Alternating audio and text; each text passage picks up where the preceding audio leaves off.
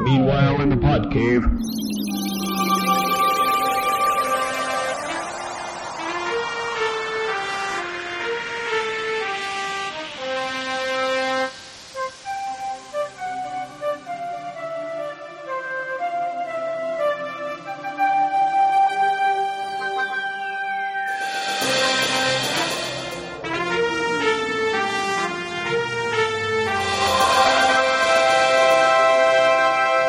Welcome back to another edition of the Podman. I'm Brad, I'm Brian. I'm Podman Ron. and we've been uh, we've been missing for a few weeks. We know that our our listener has been wondering where we are, and, and Brian, you actually said we have a little bit of feedback, uh, probably because absence makes the heart grow fonder. Uh, but before we get into that feedback, uh, Brian, give us a download of MegaCon because that seems to. I think Ah. I think in, before we do anything, let's talk about the news of MegaCon.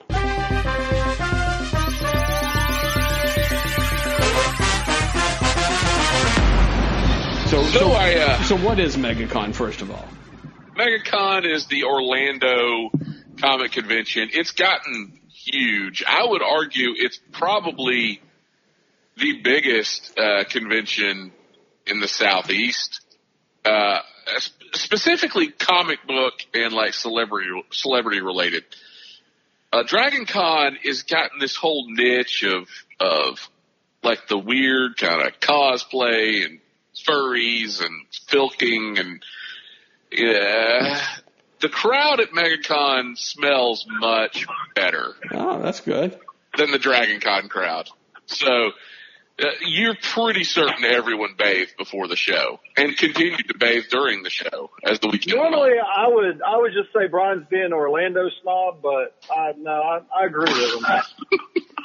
it's, uh, it's a much better convention, crowd, everything. So at the convention, we had tremendous guests. We got to uh, we got to meet and get a photo with David Tennant, you know, the Tenth Doctor. His new show coming out uh, this weekend. Uh, uh, um, Good Omens, which I read the book. It's very good. It's it's a it's a limited series, but it's uh, very funny. Uh, What- kind what's a what's a one uh, line synopsis of it? What's it about? It's uh, the Antichrist is born and he's kind of an idiot. Okay, good enough. So All right. There you go.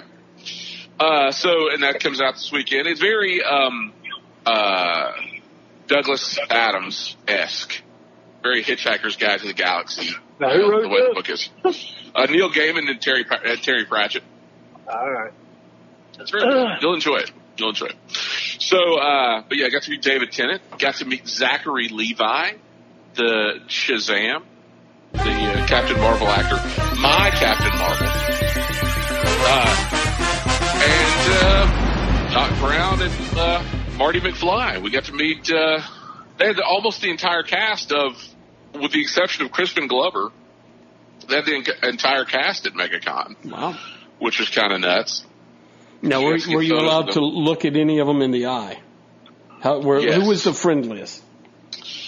Uh, they were both friendly, except because we saw, you know, we could have had the whole cast photo, but we just did the Marty and, and Doc.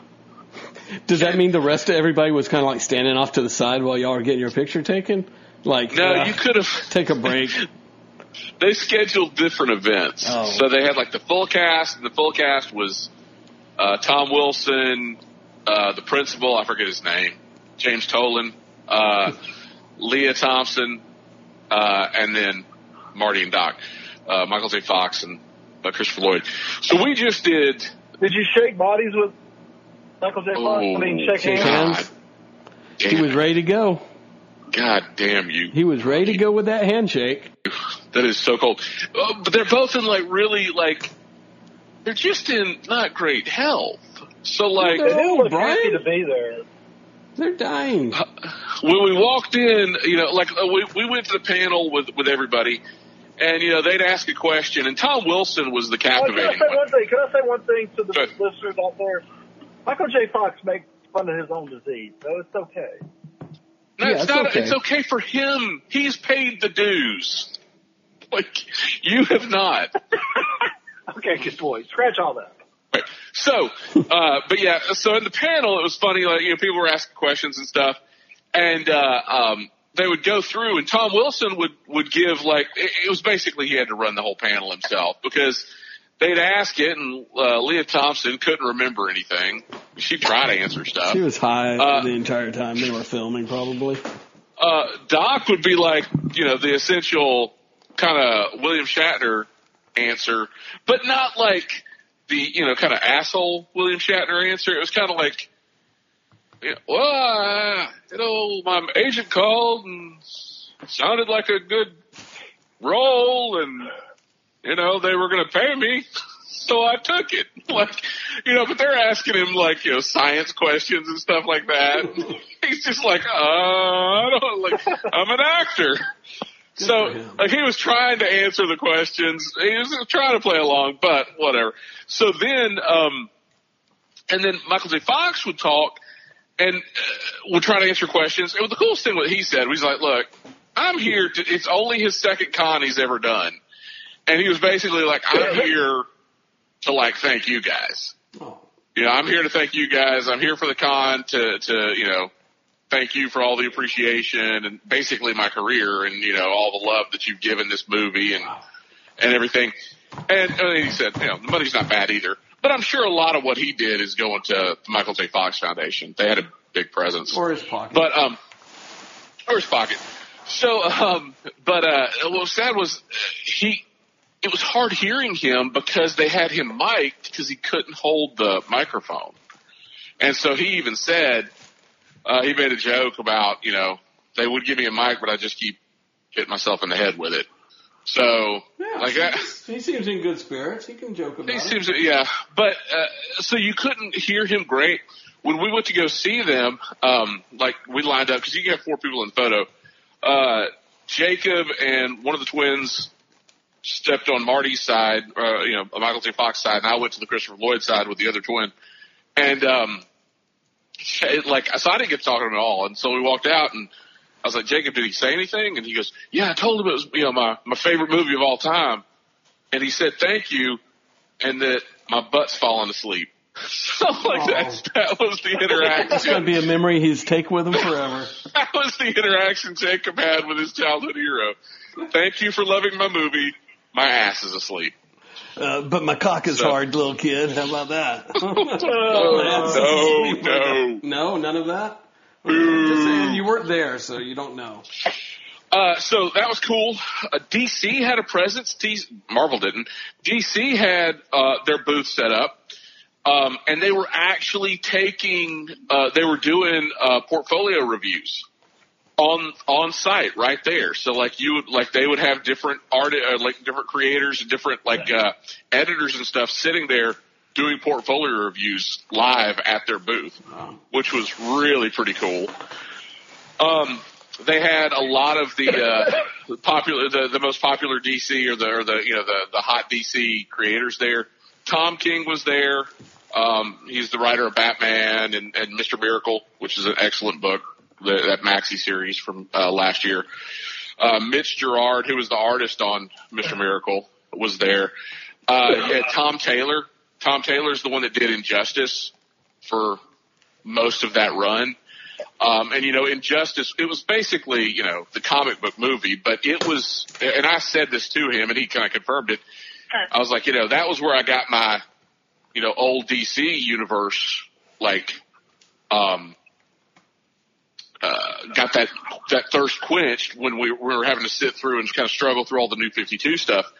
And he's like, yeah, that's the exact, he goes, that's what I wasn't, com- that was what I was told to write. I was told to write the video game.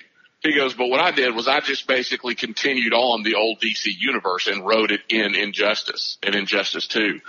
So there's like 120 issues of Injustice and Injustice 2 that he wrote or, you know, or kind of oversaw.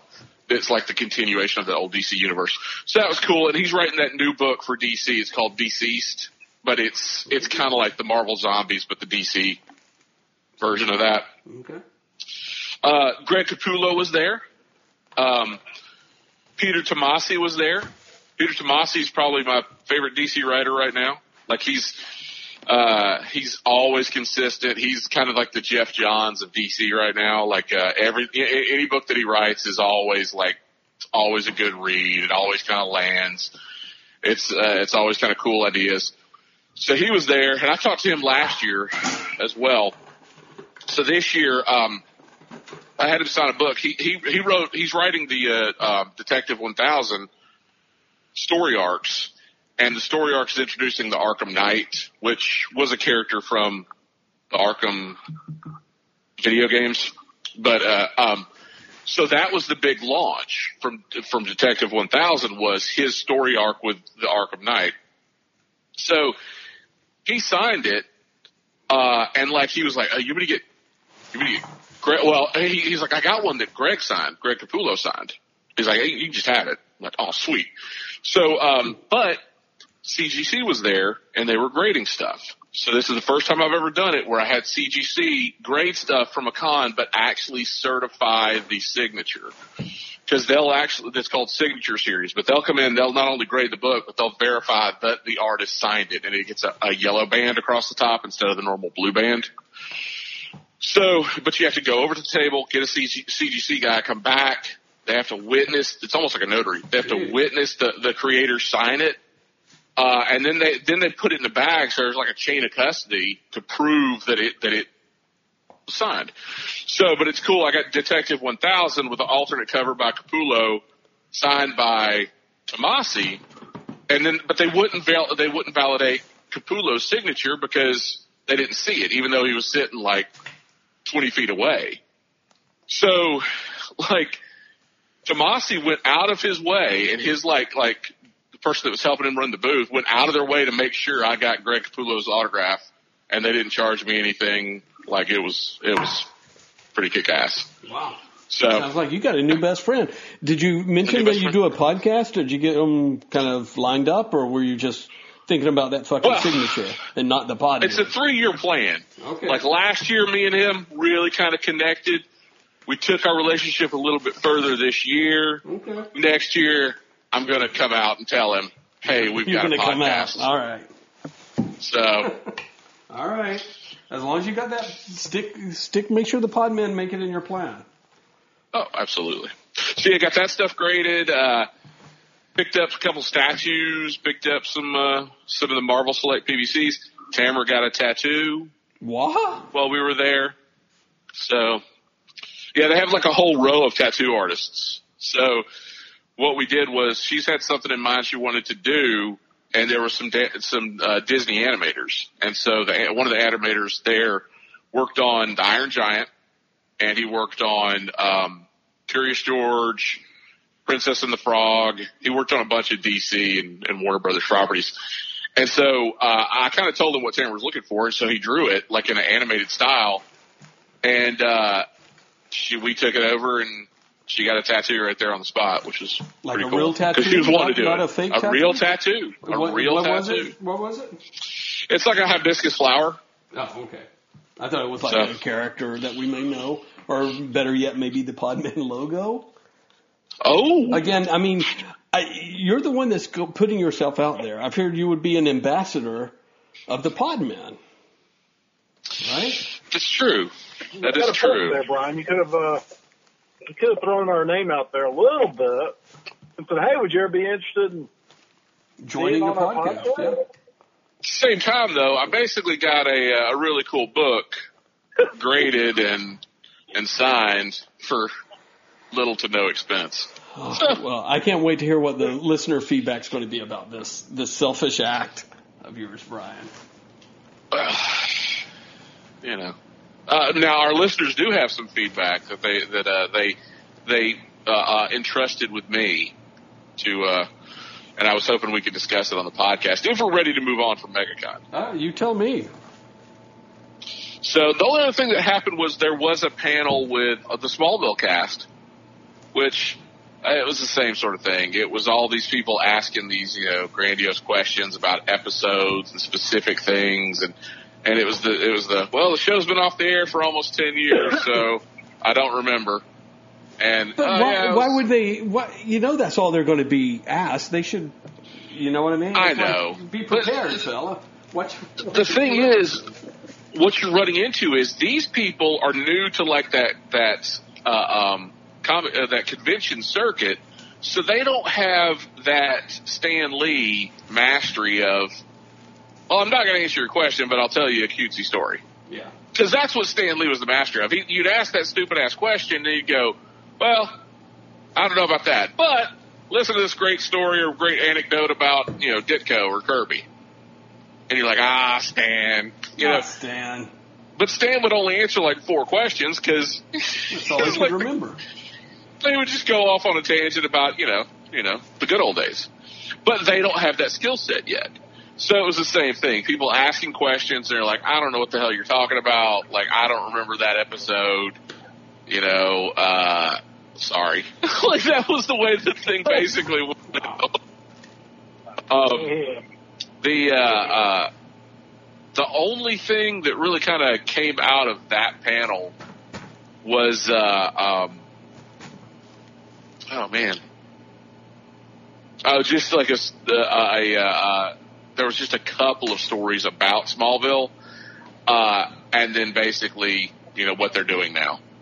Like they're, but they didn't remember anything about. Oh, and what's wild is nobody asked about Allison Mack. I was waiting for somebody to ask about Allison Mack, and nobody did. That's that's that's half the reason I went to the panel. Uh, how do I get into one of those sex uh, calls? Right. Well, and Kristin Kreuk was there, so it was Tom Welling, Kristin Kreuk, Michael Rosenbaum, all sitting there. Nobody asked about Allison Mack. So All right. Especially Oh. Kristin Kreuk, she, she was she was part of that too. You know that, don't you? yeah, that's what they said was that she's the one that introduced Allison Mack to it. Yeah, So, she was the Yeah. wackadoo. so that's all I got for MegaCon. Great con, great creators, great artists, great celebrities. The boys got to meet, meet Greg Cipes, who's the voice of Michelangelo on Ninja Turtles, and he's the voice of uh, a Beast Boy on uh, Nin- uh, uh, Teen Titans Go. Yeah. So they were over the moon with that. So good time had by all. Well, uh, Podman Ryan, it doesn't sound like you missed much, right? You you you were you were unable to go to, to prior commitments. Do you feel like you missed anything? I mean, uh, Brian's recap was pretty good. Oh yeah, absolutely. I, this is the one I would have went to. And what sucks is this one is always on Memorial Day weekend. It is always on Memorial Day weekend. And of all the fucking years for it not to be on Memorial Day weekend. Yeah, uh, PMR's been to the last two. Yeah. So and this really one he bitter about missed. It. Of course. He's pretty salty. Mm. All right, so PMR uh, luck. so just luck. PMR luck, but PMR, you do have a fan out there. Let's hear what your fan says, Brian. Now, is this Nathan Nathaniel Nurplus that's giving us this feedback? Uh, no, no, no. This is Nathaniel's brother, Mark. So uh, your cousins. he he uh, he visited and uh, said that he he was like, "Hey, I've been listening to the podcast," and he said that he actually listened for most of the time I was still gone. So Wow. you know, kudos to you two, Yeah. right? And he kind of Uh, like, did he say that the flow and the content was much better or what? No, no, he didn't say that. no, he did not. He said it's much better now that I'm back. so, so he said it's much better.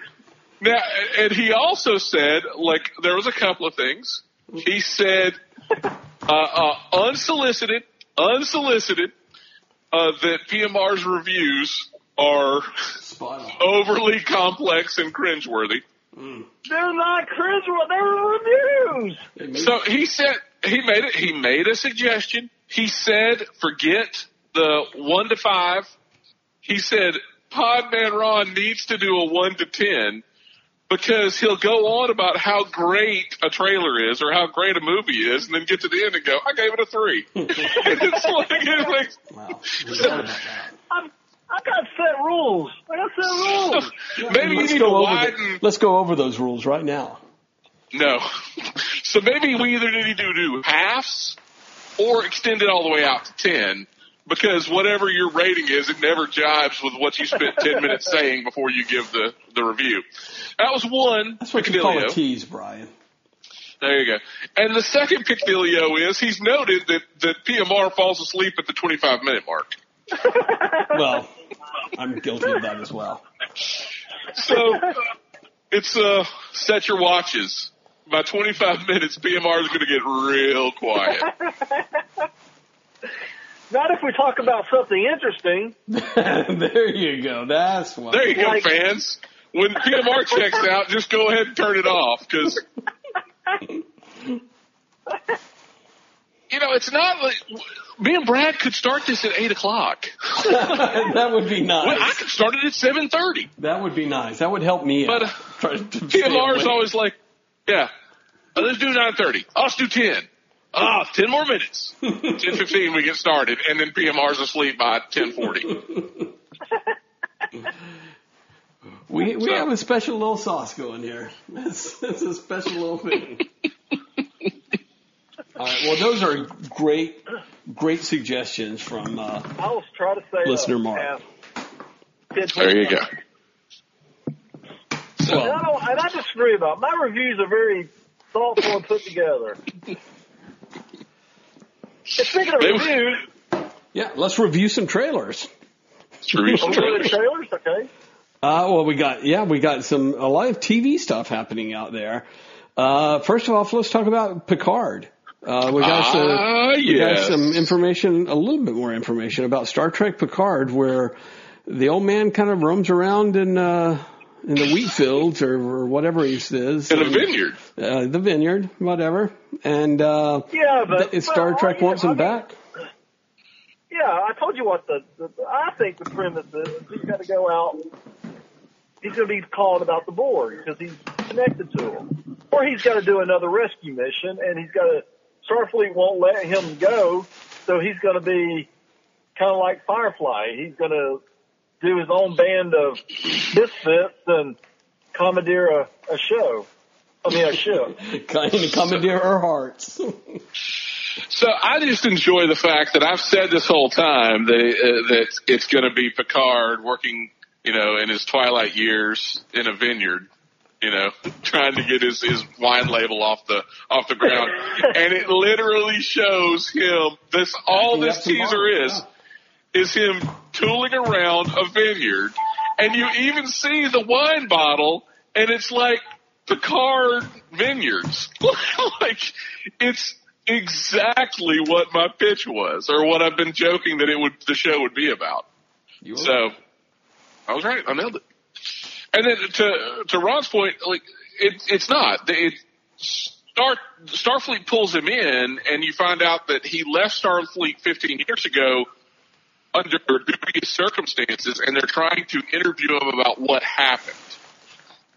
So it's more of a uh, unusual suspects kind of setup, right? Where it's it's going to be flashbacks and them interviewing him as an old man. You think that's what it is, or you've heard what it is? No, that's literally what they show. In the, I mean, at least that's what you're set up to believe in the trailer. Yeah, I don't think it's going to be that. I hope not. That sounds awful. That's uh, what I think it is. So Because I, the No. rumor I keep hearing is is that the rescue mission they're talking about is the, the Romulan homeworld explodes. You remember in uh, the original Star Trek uh, 2009 movie where the Spock, um, the reason he shifted to the other timeline right, and because Romulus exploded, and they're saying that that was the rescue mission that Picard was was doing, that was leading, and something has happened. So, at least that's the rumor. That's the thought. That's what everybody's thinking. All right, let him Uh, it's possible. But yeah, I just I just enjoyed the fact that the trailer is verbatim what I said it would be. So, as if someone is listening to the podcast. So let me ask you, let me say A Paramount executive is listening to this podcast. let me say also, this is the Star Trek show I've been wanting.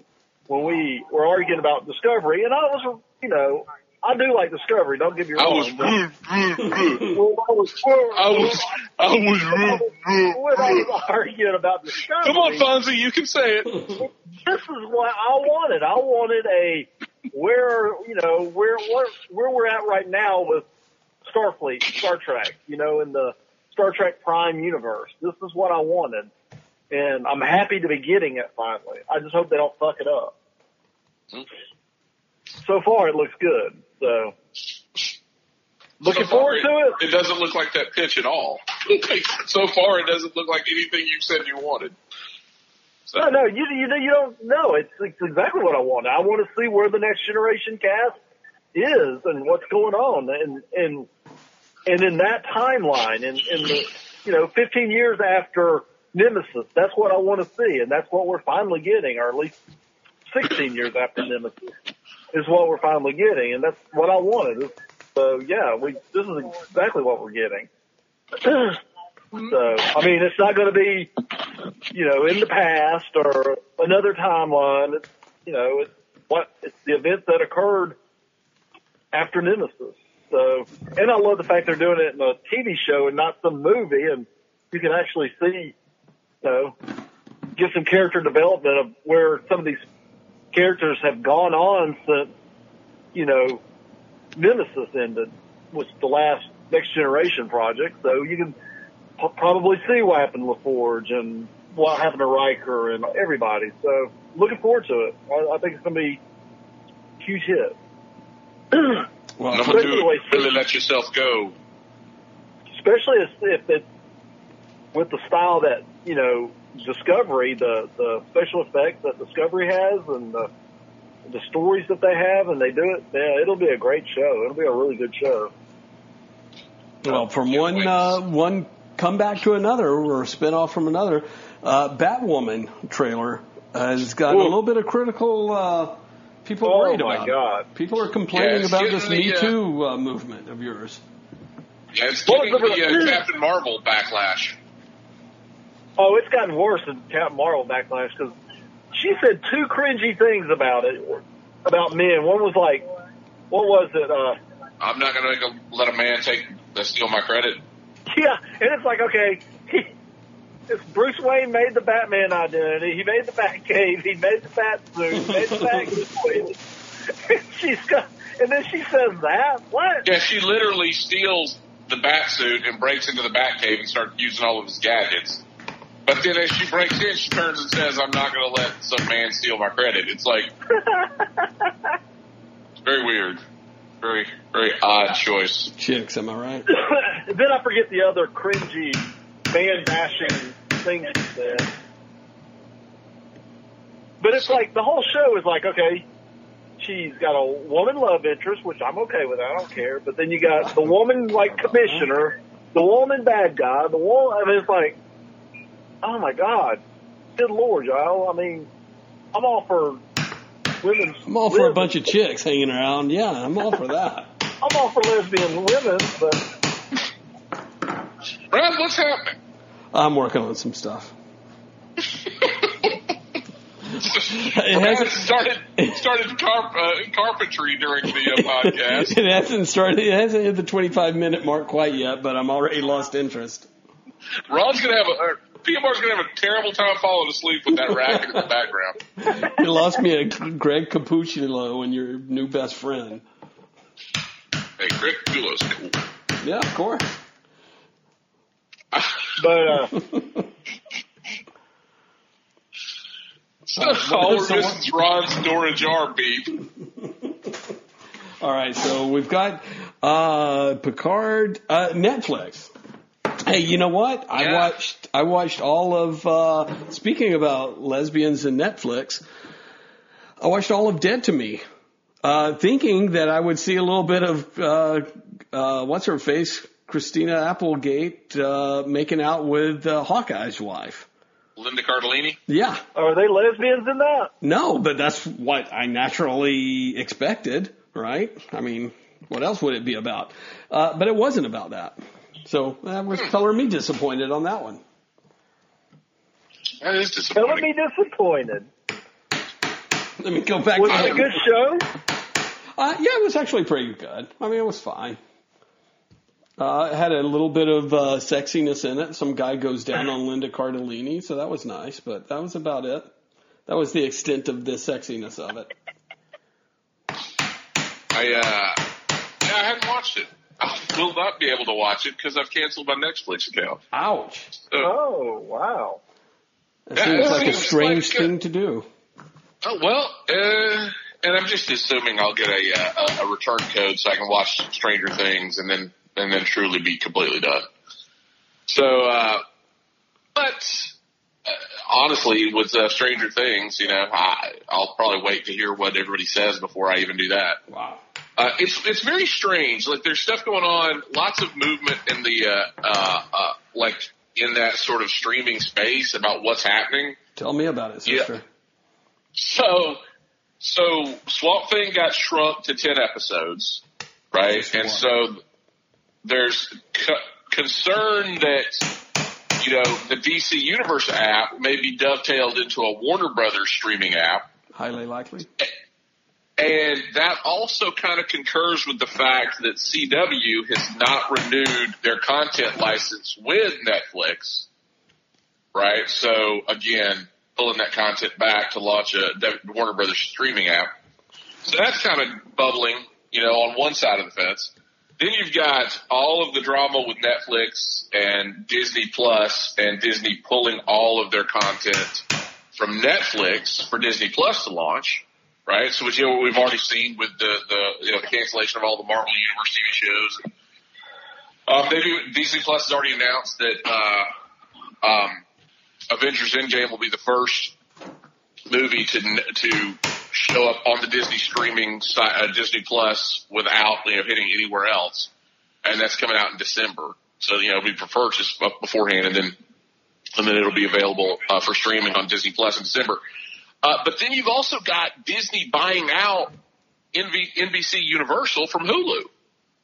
So now NBC doesn't really have the, a content, uh, a streaming content provider because they've they've sold their position in Hulu.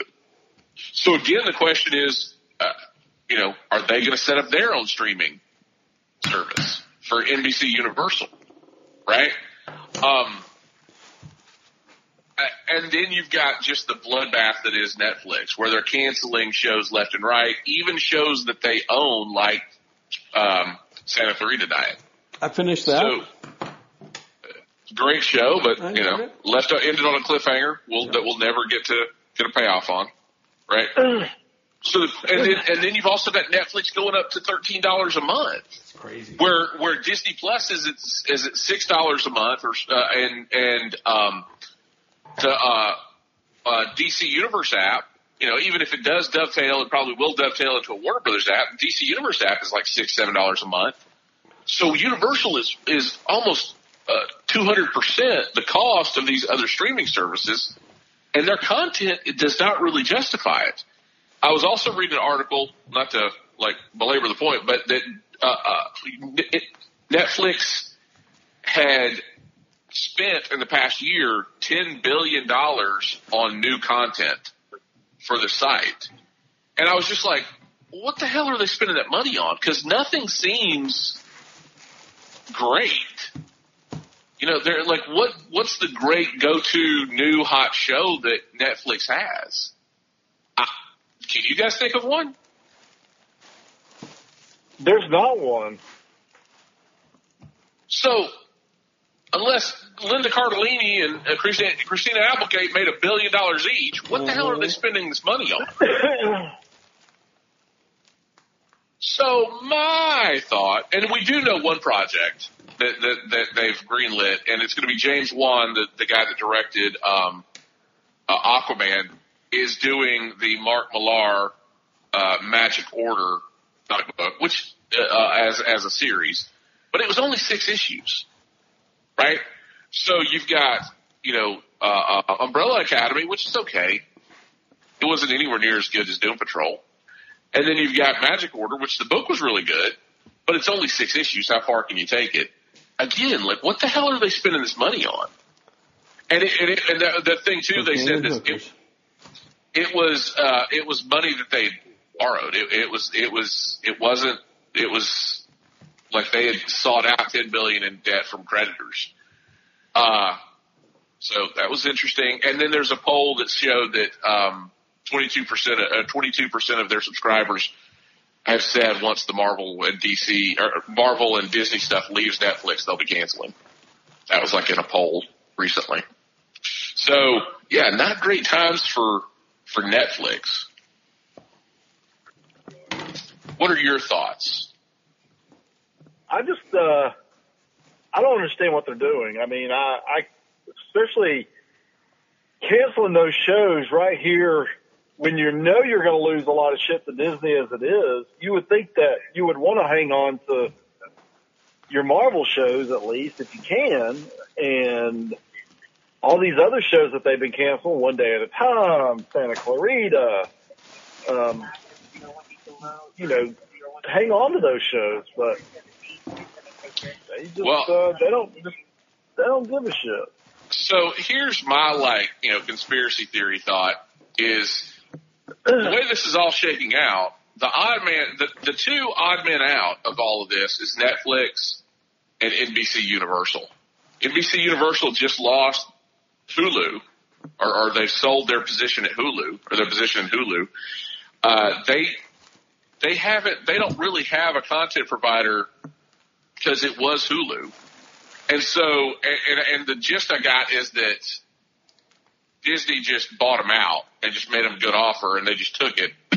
So if CW is leaving Netflix, the Warner Brothers properties are leaving Netflix, the Disney properties are leaving Netflix, and Universal has content and doesn't have a way to distribute it, it seems like maybe that's what's in the back of Netflix's head is that they become and they fill that void with NBC Universal properties.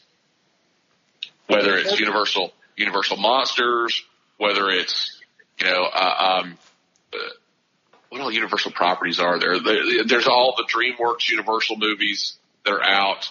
Uh, but yeah, if they go through, and they've even kind of done that, like because some of the uh, some of the animated uh, shows that are on Netflix right now are all Universal properties, like that Baby Boss. So I don't know. That's that's my kind of conspiracy theorist is uh, they're canceling this stuff to make way for for NBC Universal. Need to throw money at NBC Universal for the content. I don't know. It's really retarded what they're doing, but you know, whatever. Perfect. that's that's some good analysis by the two of you. Equal equal sides represented on that one. Brad, do you have a uh, a thought on this? Considering, I think you might be even more plugged into this than either of us. I um, I gotta listen to this kind of stuff all day, and I don't give a shit about it. I'll be honest All right. with you. I'm sick of hearing about it. 'Cause Do you think I might be onto something? You could be. I would not. I would not discount uh, Comcast being in the the ring there somewhere or another as it relates to NBC Universal. Yeah, yeah.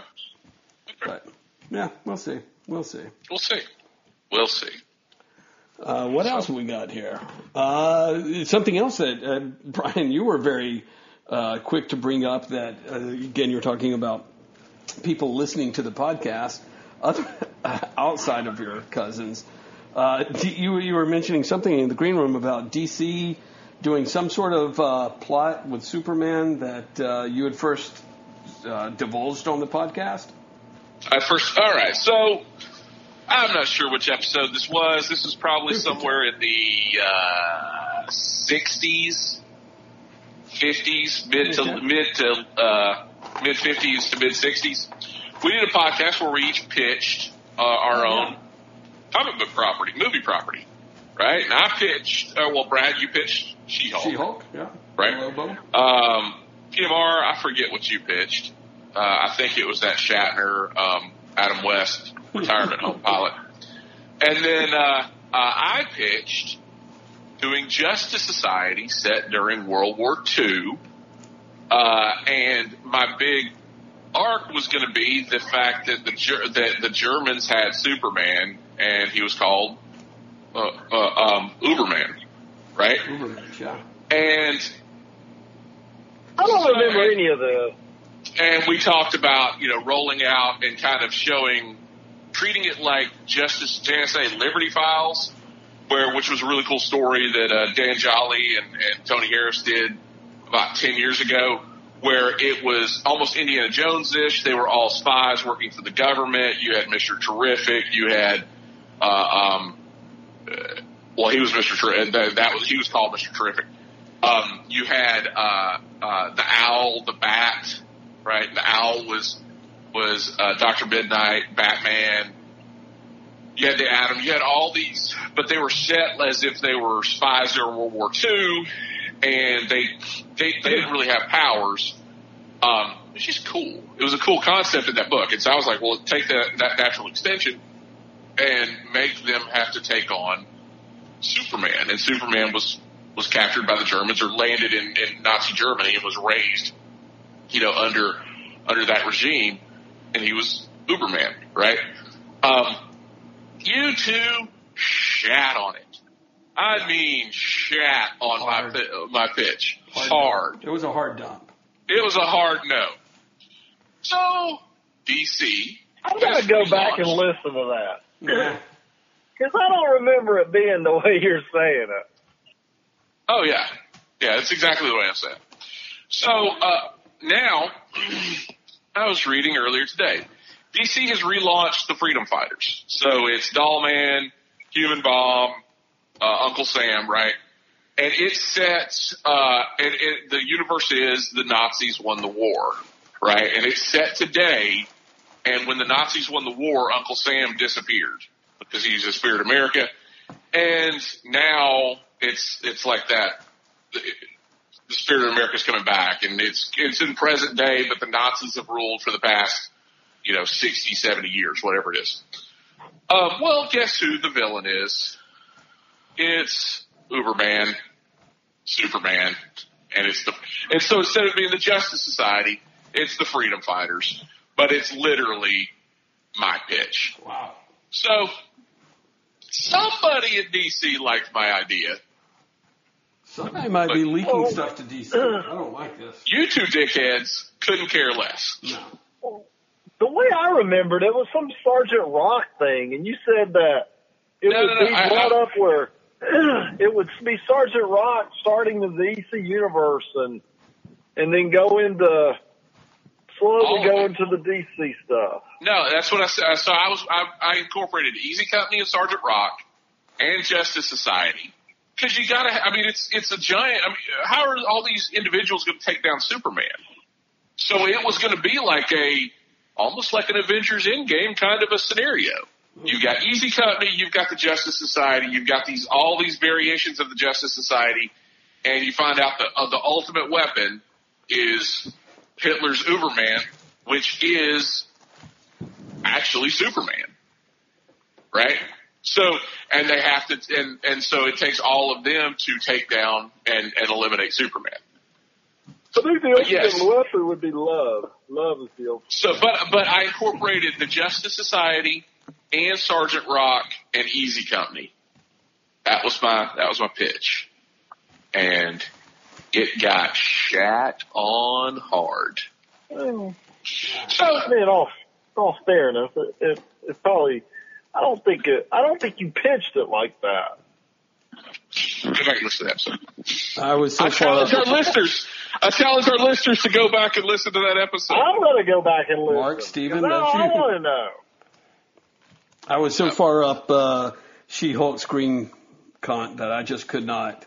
I couldn't see the light of day. You know what I mean? You couldn't focus on my I could not pitch. focus on your pitch.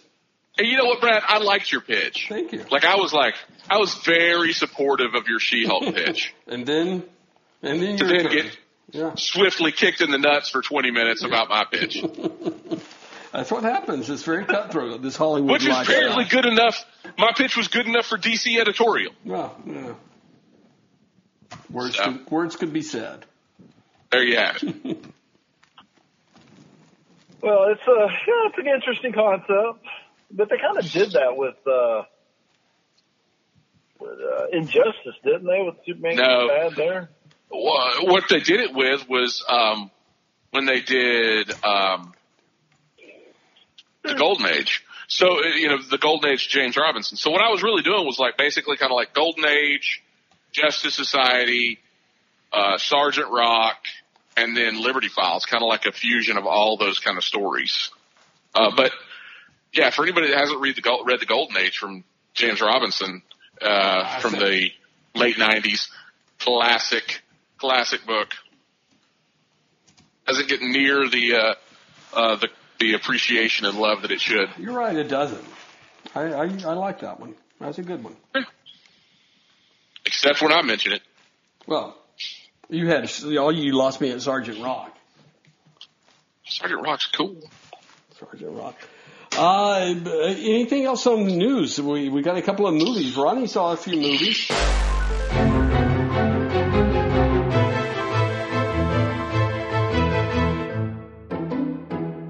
Talk about John Wick. Yeah, talk about John Huh? Wick. I'm just talking about John Wick. Let's talk about John Wick. I was Let's a little for a shout. disappointed in it. Oh, It's uh, it was good, but it kind of got you know I, I got to a point where the fighting was so much fighting that I was like really wanting to see more of the more talking.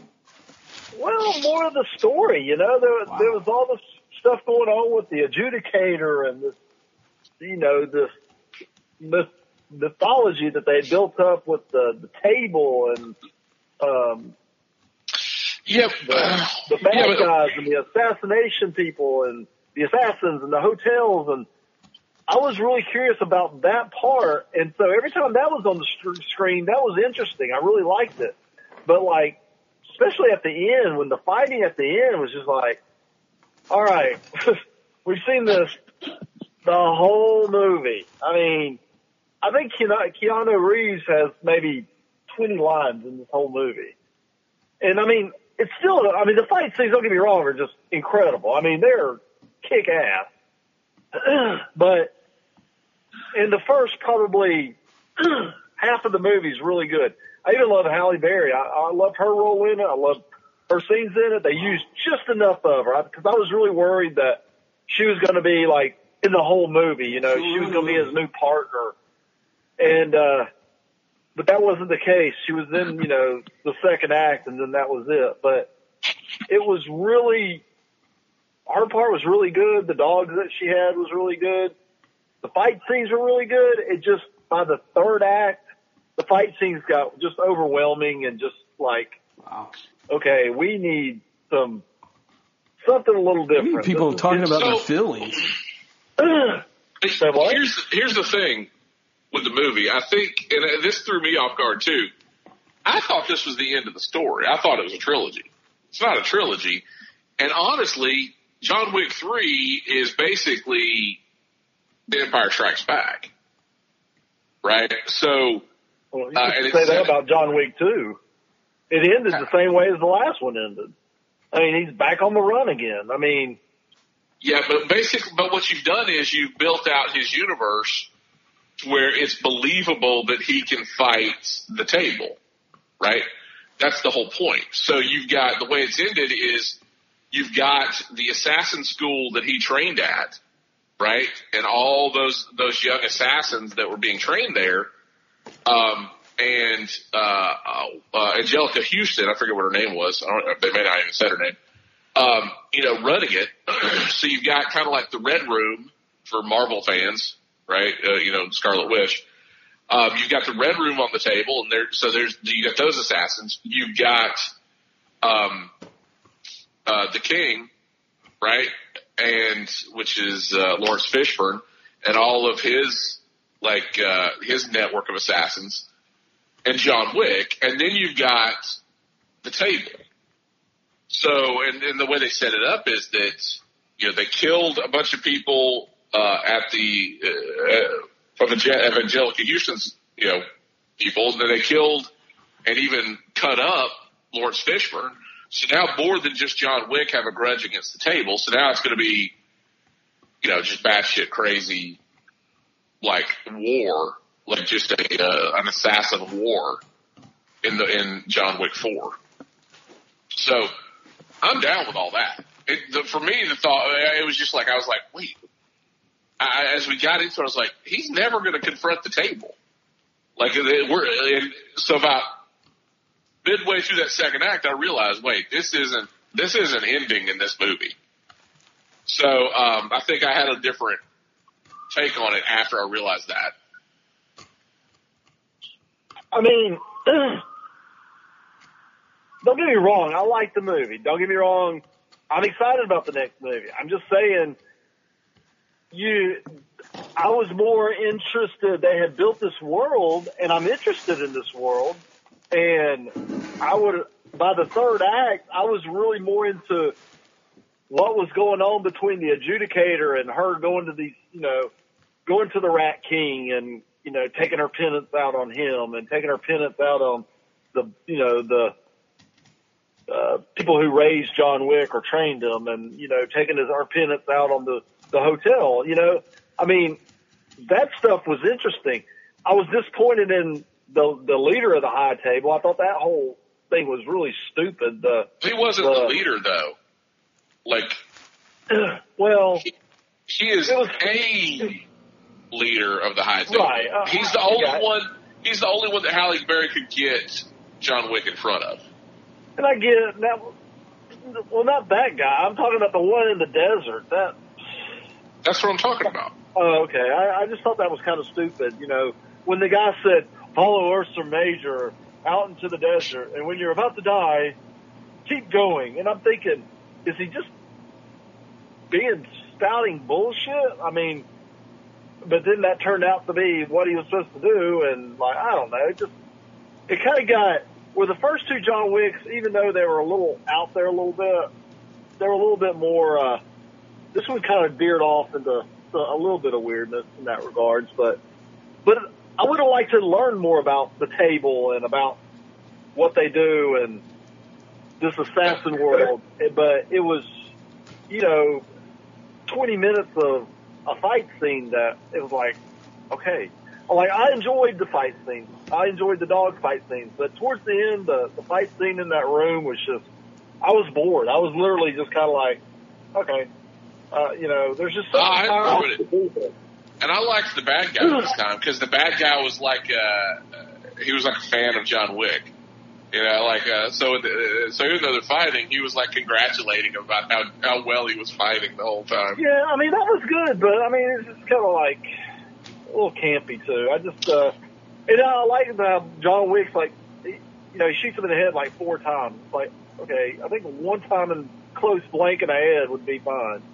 Uh, I'll tell you what. Uh, what I thought was great was, uh, you know, in the second movie, you had the introduction of like Carfu, right, or, or, or Karate, right? Because the whole scene where he's fighting all those guys in his car, you know, and he's doing a donut and, and, and clipping people with the car like he's kicking them and stuff. You know, and then he opens the door, backs up, and, and takes somebody out and rips the door off. Like so, in the, in the second movie, you kind of set up karate with a car, right?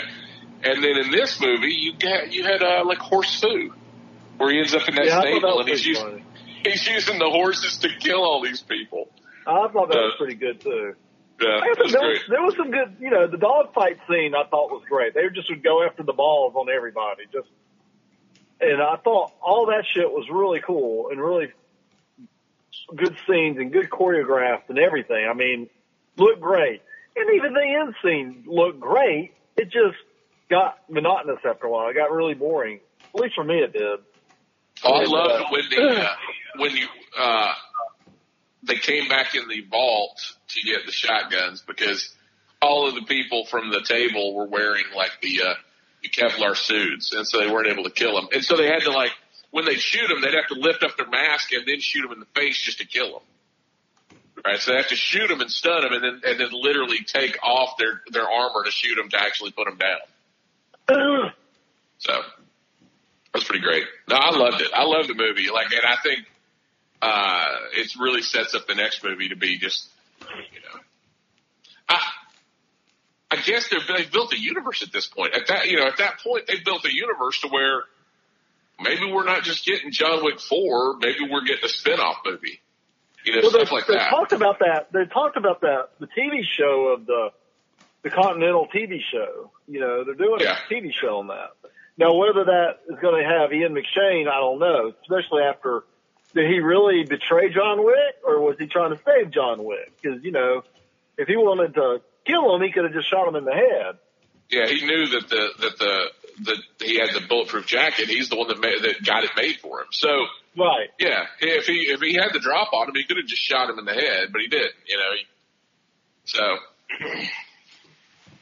So I was just, uh, I don't know, I was a little, it was a little, little lackluster for me. I, I, I kind of like used a little bit more of, uh, story in it instead of more, all the action. The action was just getting old after a while. too much action. Yeah. Who would have Hey, thought? I'm sorry. I mean, I, I got, at the end of the day, you gotta, you gotta tell me with some plot. I mean, come on. All right. So what do you? What's your final score on this? Oh God. I'd give it a, Give it a five. No, I was just kidding. I'd give it a four. Again, so he is pretty much shot on the movie for ten minutes, and then he gave it a four. Yeah. Hold on a minute. He's getting out of the car. Look out. Uh, Brian, have you seen any movie? Uh, has there been any movies to see outside of? Uh, John I Wick? saw Aladdin. Oh, I forgot about Aladdin. How was how was Aladdin? Saw Aladdin. A brand new It world. was. Uh, it wasn't. It was better than I thought it would be. Okay, that's good. So there's that. Um, it was uh, also not great, but better than I thought it would be. Uh, it was weird. There was. I, I- I wish you got one of you guys had seen it, but there was scenes where it almost looked like they were trying to choreograph and sing while they were doing these intricate numbers. And I'm pretty sure, unless it's just like a Bollywood like filming technique that they were trying to mimic, Right, maybe. that that they were they filmed it in slow motion and then sped it up. Ah, Like that's the way it really looks. There's it's really weird, like in certain parts with like some of these, and I don't know, and, and I, that, that's literally what I was saying. It's like, is that like a Bollywood thing, could be. or is that is that like, and they're trying to get that kind of effect, or is it literally they're like, well, we got so many cues they got to land and they got to sing. Uh, it'll be easier to dub their voice and just have them sing in slow motion and, and do these hit these Ah. points in, in slow motion. That got re- it was it was like off putting. So I'd be curious if either of you see this movie, what your thoughts are on that, or if any if any listeners have seen the movie and, and picked up on the same thing. Um, so there's that. Uh, they didn't try to, you know, um, uh, Robin Williams. It, you know, they they're smart enough not to like just try and copy, yeah. you know, all of his, you know, jokes and, Will and his kind of manic. Yeah, it wasn't like the manic sort of genie that you had with uh, with uh, Robin Williams. It was, it was, you know, Will Smith as the genie. I mean, that, that there's no. I mean, it was just Will Smith being Will Smith. It's just he happens to be a genie. So um, the music was fine. It was, you know, it was fine. That's fine. Okay. I uh, I saw Detective Pikachu finally. Oh, I, I saw Detective Pikachu as well. Yeah, you. This is my uh, retro review of it. but no, it was fine.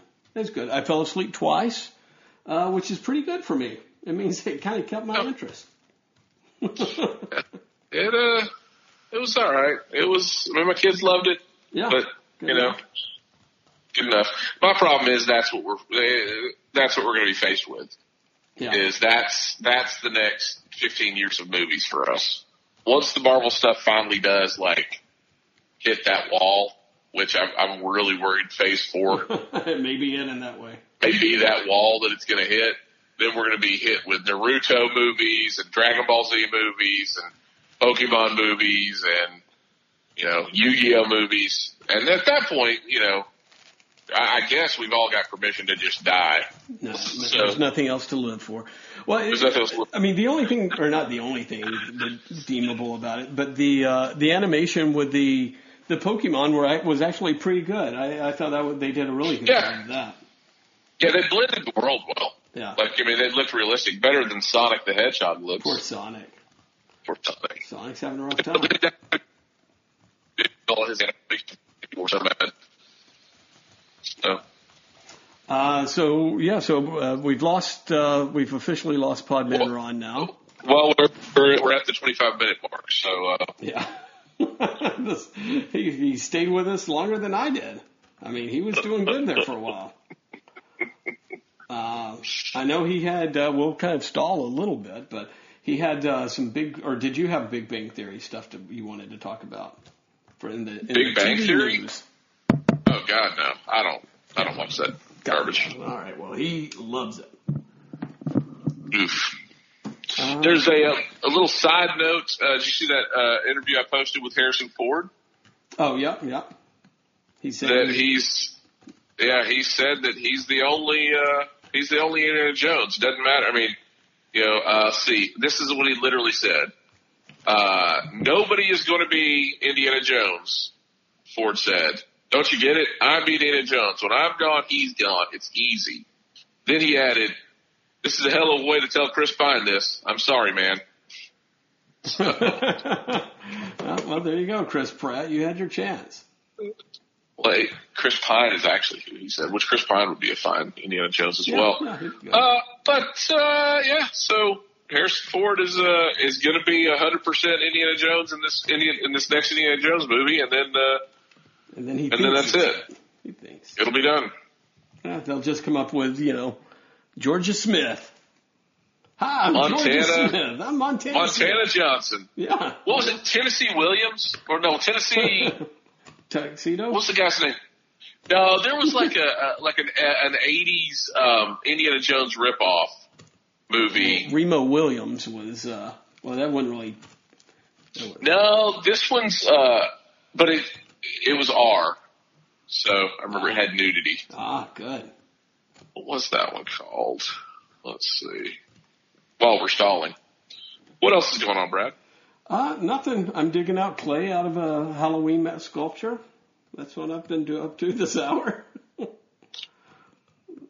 uh, as opposed to the uh, as opposed to the podcast. as opposed to the pod. I'm multitasking. You know, it happens. It happens. Uh, it was uh, Tennessee Buck. Tennessee Buck. I don't remember that one. Yeah, it was on HBO. Ah, What? okay. Well, there you go. That's what HBO has to look forward to. So there was King Solomon's Mines with Richard, Richard. Chamberlain. Yeah. I, I, we've said this before. You know, once Indiana Jones over, I think uh, it'd be great to get Doc Samson. Uh, was Doc Savage? Yeah. I mean, that's what I meant. Doc Either one of Savage. them. But uh, Doc Savage uh, and you know, The Rock is actually, uh, I think, He was Uh, tied to it at one point, but Yeah, he he's tied to to pretty much everything. So hard, hard to know what's really going to uh, happen with The Rock nowadays. It depends on how how big uh, Hobbs and Shaw takes off, I guess. uh, Hobbs and Shaw.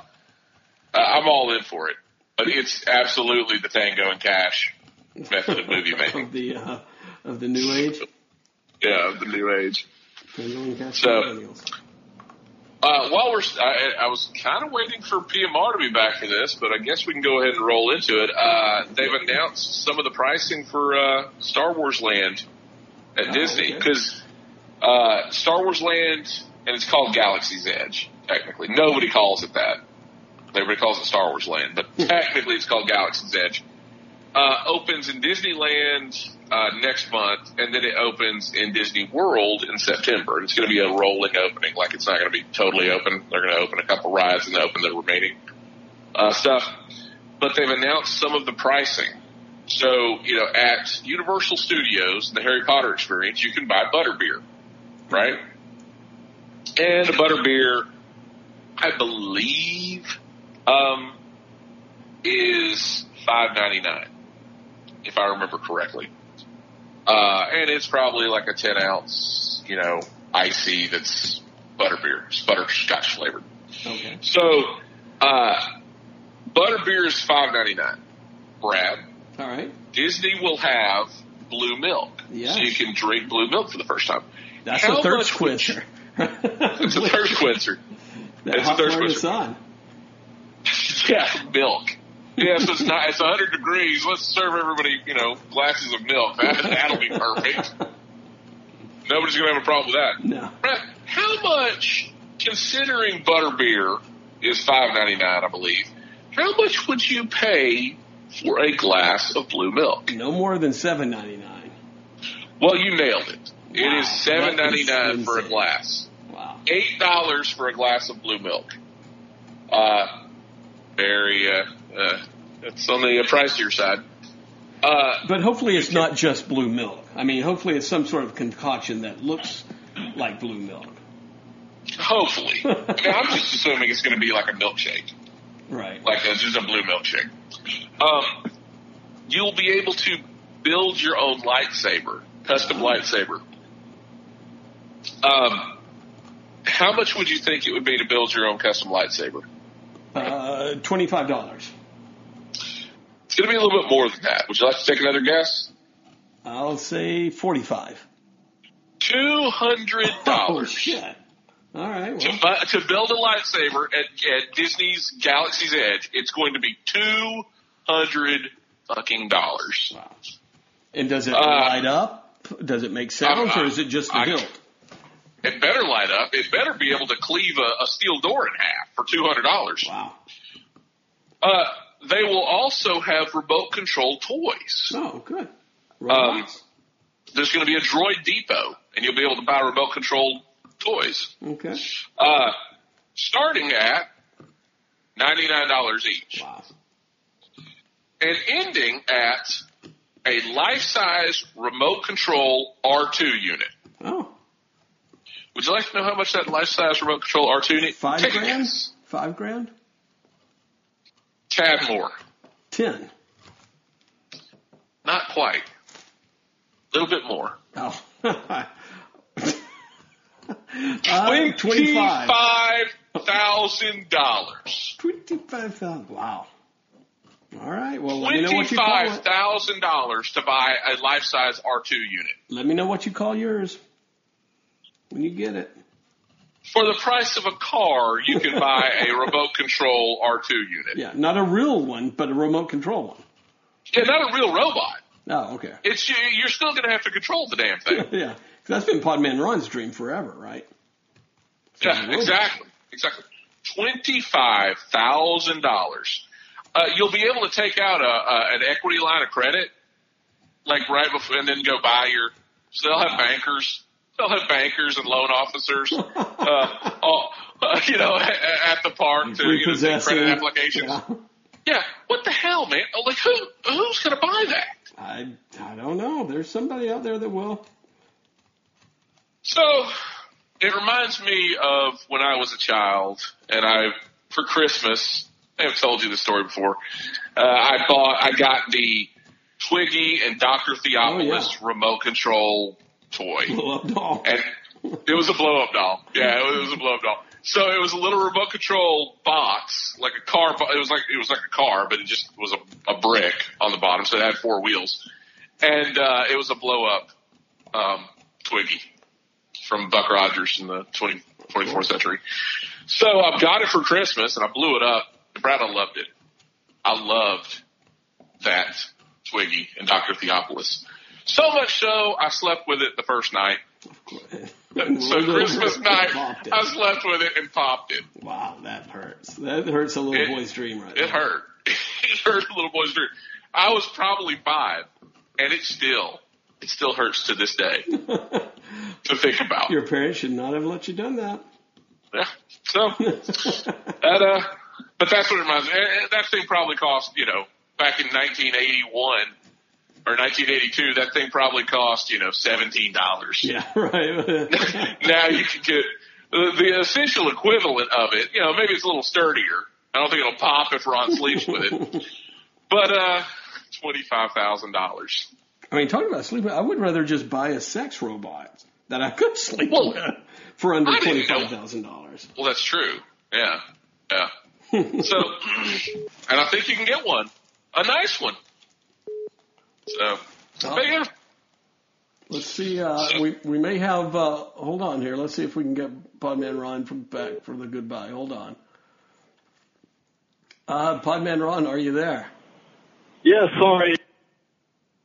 What what happened there? It sounds like uh, you missed the whole. Uh, you'll have to go back and listen to uh, Brian's uh, analysis of the new Star Wars land or Galaxy's Edge. Are y'all still recording? Uh, sadly, we are. Oh. I would not have Damn. answered. Just, I want to get Ron's take on, on, on these really quickly. I don't think it's too much backtracking. So, uh, at Disney World, Galaxy's Edge, and Disneyland Galaxy's Edge, and Star Wars Land, you'll be able to buy blue milk, which is the equivalent of, you know, the Harry Potter butterbeer, right? And we believe bu- uh, butterbeer is about five ninety nine a glass. It's what? Butterbeer is about six dollars a glass. How much do you Right, think right. you pay for for blue milk? I would pay. I'd pay that for blue milk. It's going to be eight. It's going to be seven ninety nine for blue milk. So a little, you know, a little pricey for a glass of milk in the warm, in the hot uh, Florida sun or California sun. I mean, it better be sweet milk because I don't want no damn, you know. I mean, well, there's nothing. Brad mentioned this. There's nothing as refreshing to cool you down on a hot summer day like a big glass of milk. So, so that's one. That was people are like, seven, so that was a little bit of seven eighty nine seems a little high for a glass of blue milk. Uh, the second one was you can build a lightsaber, right? And how much would you pay for a lightsaber at uh, Star Wars Galaxy's Edge? How much do you think you'd pay for that? Considering you can build lightsabers now for about twenty bucks. What, new about 50 lightsaber, bucks? two hundred dollars. Holy shit! Lightsabers are two hundred dollars. You'll be able to buy. They're going to have a droid, uh, like a build your own droid, right? Where you can, it'll be a remote control droid. Uh, those will be ninety nine dollars to build your own droid, which that's that's kind of okay. If you can How much? The? What's the, how big? Is, how big is the droid? Small, small droid. It's a little toy droid, but it's remote control. Now you can also run, uh, build a, or you can purchase a functioning, life-size remote control R2 unit. How much? How much would you pay for a life-size remote control R2 unit? A thousand dollars. More, Two thousand dollars? more. You're way low. Five thousand dollars? Keep on going. No. Six thousand dollars? Twenty-five thousand dollars. No, get the fuck out. For twenty-five thousand dollars, you can buy a life-size remote control R2 unit. No. Who the hell's going to buy it? We, are, are you going to have like a, a loan application before you, uh, you know, before you, you, you know, purchase it? You, you can buy a car for the cost of this R2 unit. So, Yeah, I cannot believe that. That's ridiculous, man. so your lifelong dream is so close, Ron. You can buy one. You can walk in and walk out with one the I same day. All you need is twenty five grand. So there you go. That sucks. Royally sucks. But uh, yeah, uh, as you alluded to earlier, I don't think Disney realizes the state that that Star Wars is in at this moment. so Yeah, Star Wars is not like as beloved as it was. I mean, and I think it's nothing's more apparent than the prices that we just quoted as to you know how. Uh, and and speaking of, this is a good thing. I want a conversation I want to have because I kind of told Brad in the green room that I wanted to talk about the Big Bang's last episode. okay. The, the podcast comes to a screeching halt. this is the one where I fall asleep. hear me out. Hear me out. Hear me out. Let's see if I can articulate this. I think Brad, you still we are seeing we are seeing the end of nerd-dom as as a popular thing as it was the past ten to fifteen years.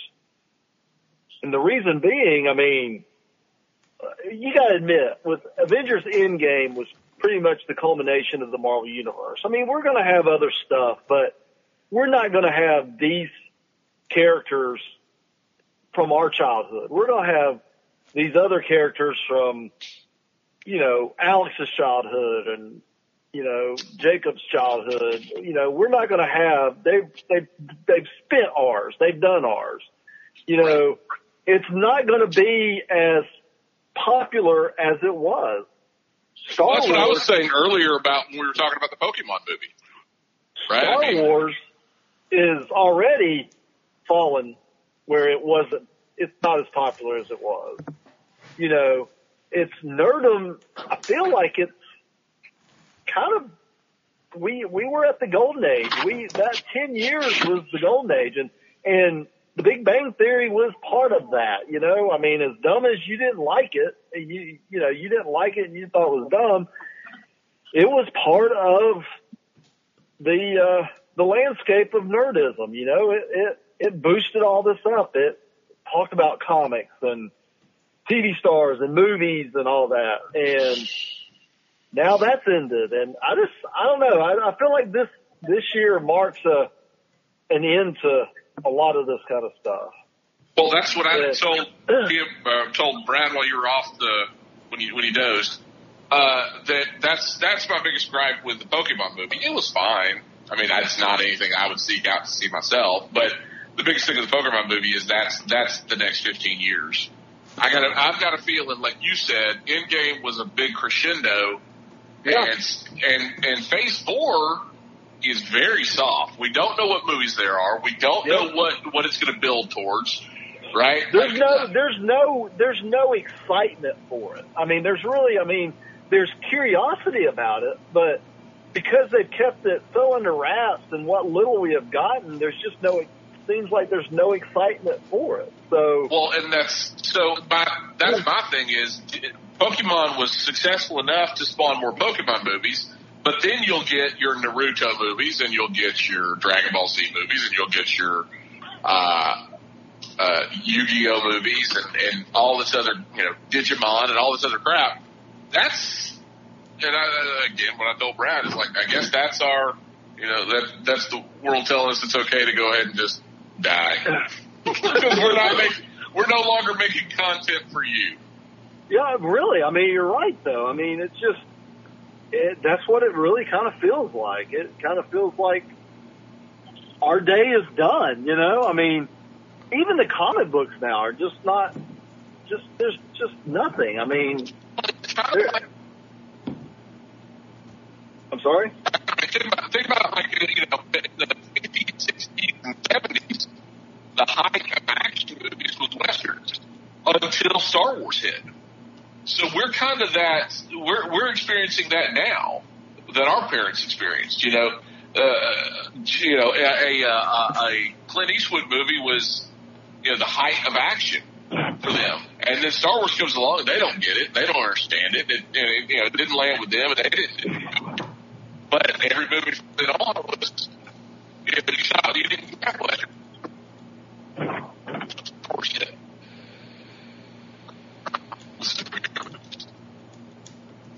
I think you've been assimilated by the Borg there, Brian. We lost you. Oh, you lost me? Can you hear me? Um, yeah, and I think we lost Podman Ron again as well. Hold on. Uh, Podman Ron, are you there? Yeah, Brian was breaking up. I know it. I think that's I think that's the sign we need to start wrapping it up. Can you hear Brian? Is he there? Can you hear me? Sure. Yeah, that's much better. All right. No, I, but I, if it is, it's just it's.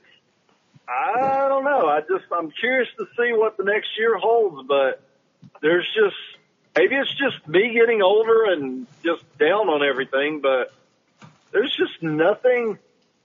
Nothing I'm really kind of excited for. I mean, everything. I mean, X Men, even the X Men universe.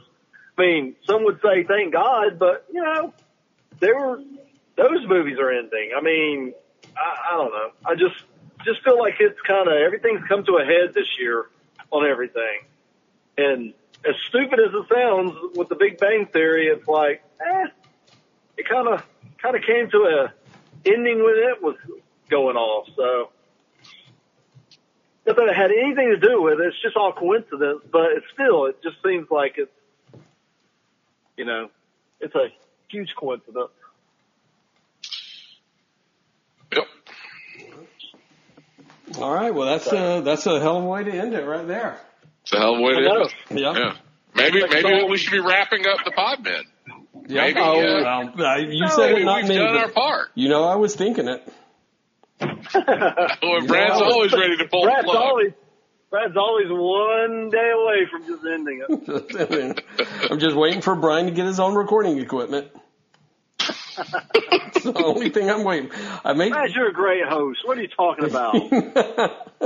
I hate all this stuff we're talking about. I have no zero interest in it. Come on. Uh, yeah, so I think, you know, for Christmas, I'm going to get you guys both a recorder, if not before Christmas. For, for Alex's graduation, I'm going to, I got him a uh, recorder so he can start recording the podcast. Ugh. I can't imagine us trying to wrangle this without you, Brad. Well, we'll, s- I mean, it'd probably end up in, in you know, murder and, and incarceration.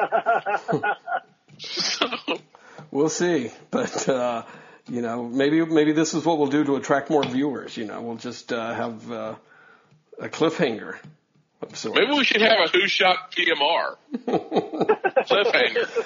P- like that would be hard to figure it out. Who Shot PMR?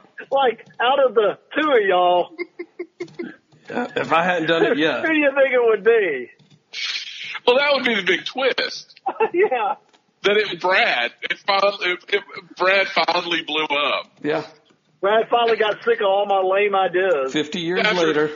Fifty years of uh, pent up frustration, he just murdered you. Yeah. I can't build another goddamn robot out of wood. That'd be the swerve because everyone would suspect me. Yeah. You'd be off the hook. Yeah. Yeah, Barry. You'd be. I didn't do it. I got alibis. I was drinking blue milk. I got the receipt. Who, who shot PMR?